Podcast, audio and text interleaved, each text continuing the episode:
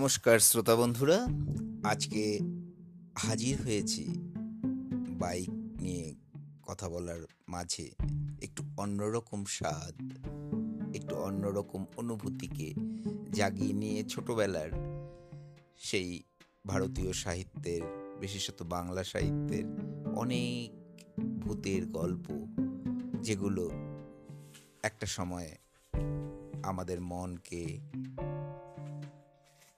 একটা ভয়ঙ্কর ভয়ের সাথে সাথে আনন্দ দিত ছেলেবেলার সেই ভৌতিক গল্প, গা ছমছম করা, রাতে শুয়ে শুয়ে সেই সব গল্প শোনার অভিজ্ঞতাকে আবার একটু ঝালিয়ে নেওয়ার জন্য আপনাদের সাথে একটা ছোট্ট ভূতের গল্প উপস্থাপনা করছি। সাধারণত সাহিত্যে ভৌতিক গল্পগুলো বর্ষার রাত কিংবা ঝড় জলের মাঝেই শুনতে বেশ ভালো লাগতো। একটা গা ছমছম করা পরিবেশ সৃষ্টি হতো। তখন তো আর এখনকার মতো এত আলো ঝলমলে পরিবেশ ছিল না। প্রায়শই লোডশেডিং কিংবা গ্রামাঞ্চলে বৈদ্যুতিক বাতির কোনো ব্যবহারই ছিল না। ছিল টিমটিমে হলদে আলোর হ্যারিকেন কিংবা মোমবাতি। সব কাজ মিটে যাওয়ার পরে সেই বাতিটা হয় কমিয়ে দেওয়া হতো অথবা নিভিয়ে দেওয়া হতো। চারিদিকে তখন শুধু গুটগুটে অন্ধকার। আর বাইরে চাঁদের আলো অথবা জোনাকির আলো। সেই মিশমিশে কালো অন্ধকারে ঘরে শুয়ে বাড়ির বড়দের কাছে যে ভূতের গল্পগুলো আমরা শুনতাম, সেগুলো শোনার পরে প্রকৃতির ডাকে আর বাইরে যাওয়ার সাহসটি থাকত না। সেই রকমই একটি গল্প আজকে আপনাদের কাছে তুলে ধরছি। অনেক অনেক দিন আগের কথা।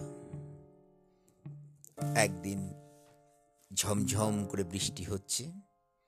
আর সেই সময় বাতাসপুর স্টেশনে এসে একটি মেলগাড়ি দাঁড়াল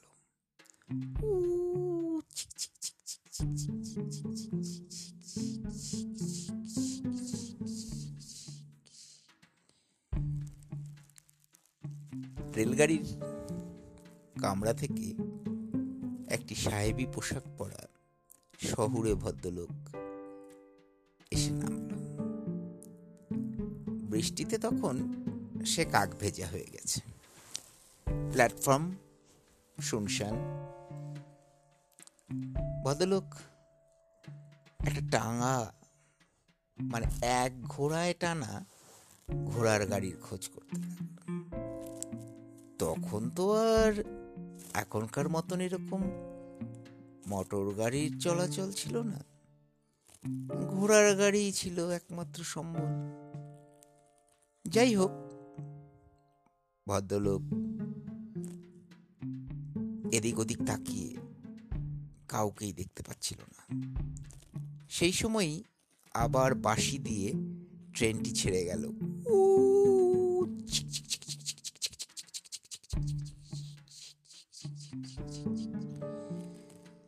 একটা দমকা হাওয়ায় ভদ্রলোককে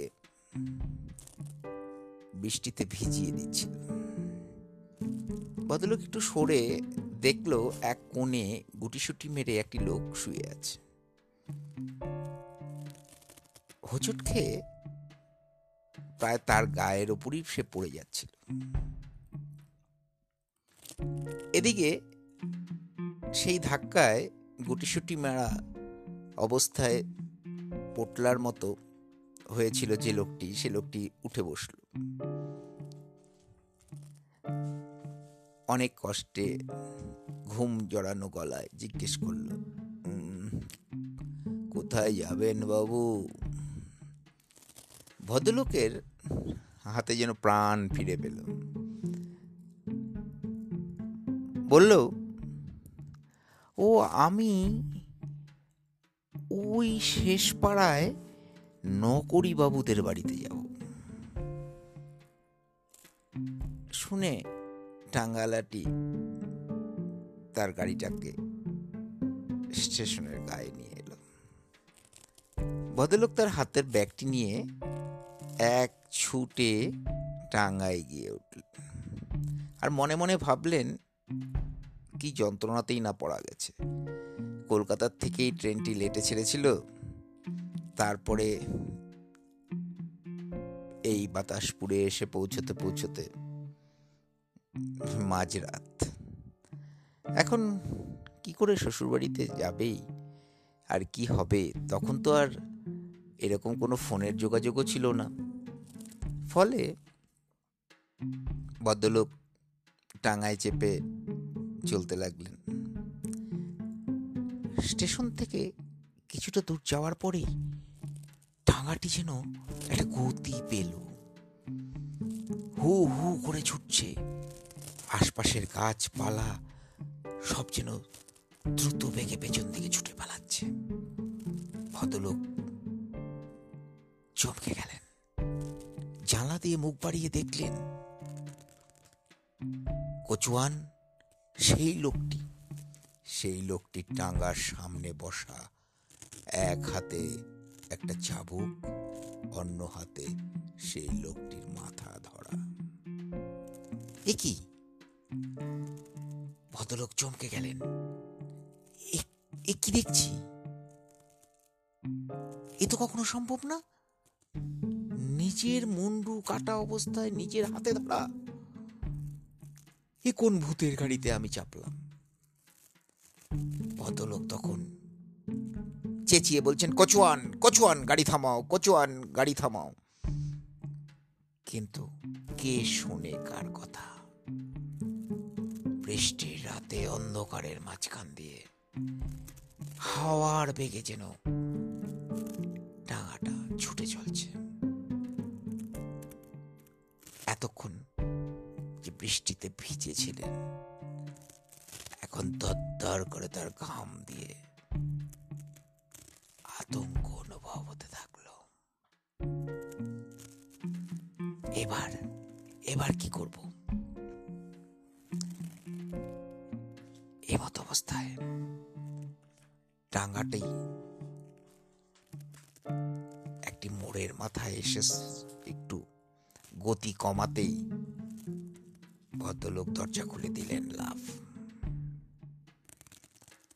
কাদা মাটিতে গড়াগড়ি খেয়ে যখন উঠলেন, তখন দেখলেন ডাঙাটি যেন হাওয়ায় মিলিয়ে গেছে। অনেক কষ্টে হাঁটতে হাঁটতে শেষের গ্রামে যেয়ে পৌঁছালেন। সেই ঝড়জলের রাতে সবাই ঘুমোচ্ছে। চারিদিকে নিস্তব্ধ। দু একটি কুকুর যেন কোথাও কাঁদছে।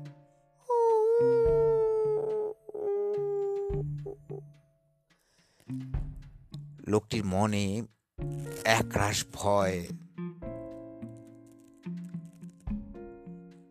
করবে? এই তো। এই এই তো এই তো এই তো শ্বশুরবাড়িটি এসে গেছে।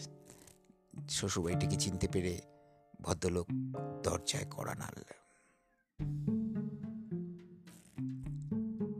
আর তখনই দরজাটা খুলে তার শ্বশুরবাড়ির চাকরটি একটি হ্যারিকেন হাতে বেরিয়ে এলো।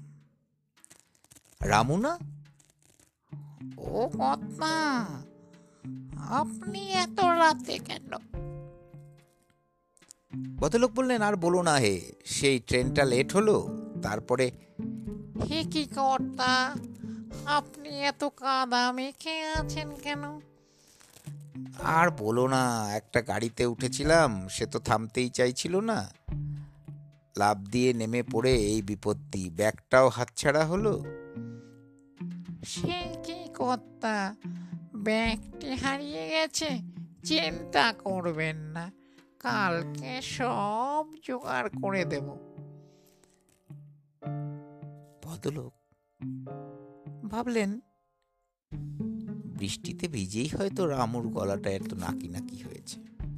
আগে তো এরকম করে কথা বলতো না। এরপরে ভদ্রলোক রামুর সাথে বাড়িতে প্রবেশ করলেন। বাড়িতে ঢোকার পরে যথারীতি শাশুড়ি,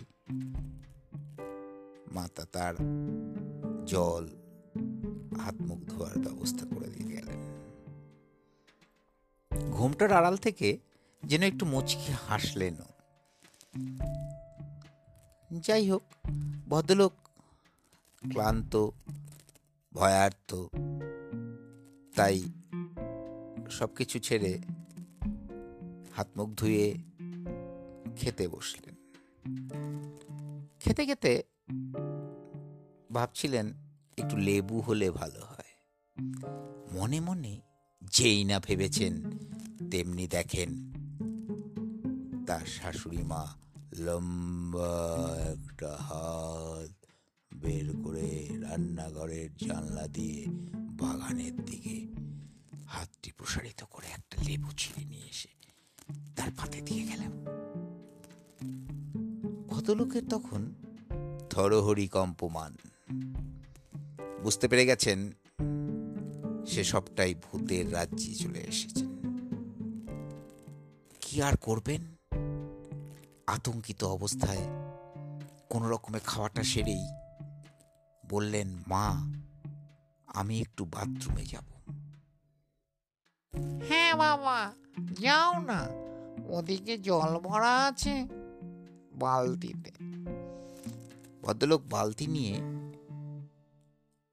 বাথরুমে যাওয়ার নাম করে সোজা মাঠ ভেঙে ছুটতে থাকলেন। পেছন থেকে অনেকগুলো নাকি সরে কথা তার কানে ভেসে এলো। এসো বাবা এসো পালিয়ে যাচ্ছ কেন? রামু ধর ধর।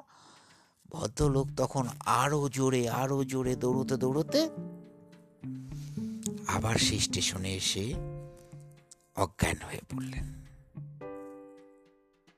অনেক পরে যখন জ্ঞান ফিরল তখন দেখল একদল লোক তাকে ঘিরে সেবা শুশ্রূষা করেছে। সবাই জিজ্ঞেস করছে, কি হয়েছিল? ভদ্রলোক তখন সব ঘটনা যখন খুলে বললেন, তখন বললেন, সে কি মশাই? আপনি কি কোনো খোঁজই রাখেন না? গত মাসে কলেরায় ওই শেষের পাড়ার গোটা পাড়াটা, গোটা গ্রামটাই তো মারা গেছে। এই ঝড় জলের রাতে এই স্টেশনে একটা টাঙা নিয়ে ওরকম আসে, শোনা যায় বটে। আমরা কিন্তু দেখিনি। ভদ্রলোক ক্লান্ত বিধ্বস্ত হয়ে ফেরত ট্রেনে আবার কলকাতার দিকে ফিরে চললেন। বন্ধুরা, এত আলোর মাঝে হয়তো ভয়টা সেরকম ভাবে পাননি। কিন্তু আমরা ছোটবেলায় এই গল্পটা শুনে যথেষ্ট ভয় পেতাম। আর একটু অন্য রকমের গল্প করে নিজের মনটাও একটু হালকা হলো। তাহলে আজ এই পর্যন্তই।